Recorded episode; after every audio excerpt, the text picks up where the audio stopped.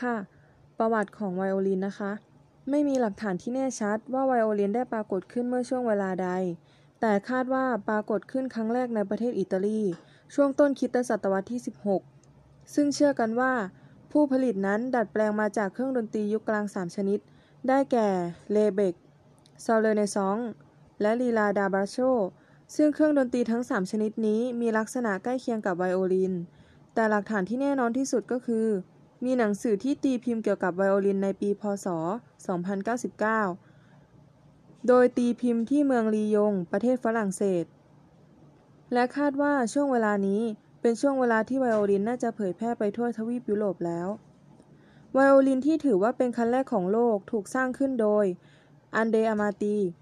ในช่วงครึ่งศตวรรษแรกของคิตศตวรรษที่ 16 โดยการว่าจ้างของครอบครัวเมดิซี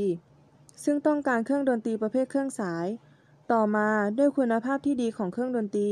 พระเจ้าชาญที่ 9 แห่งฝรั่งเศส จึงทรงพระกรุณาโปรดเกล้า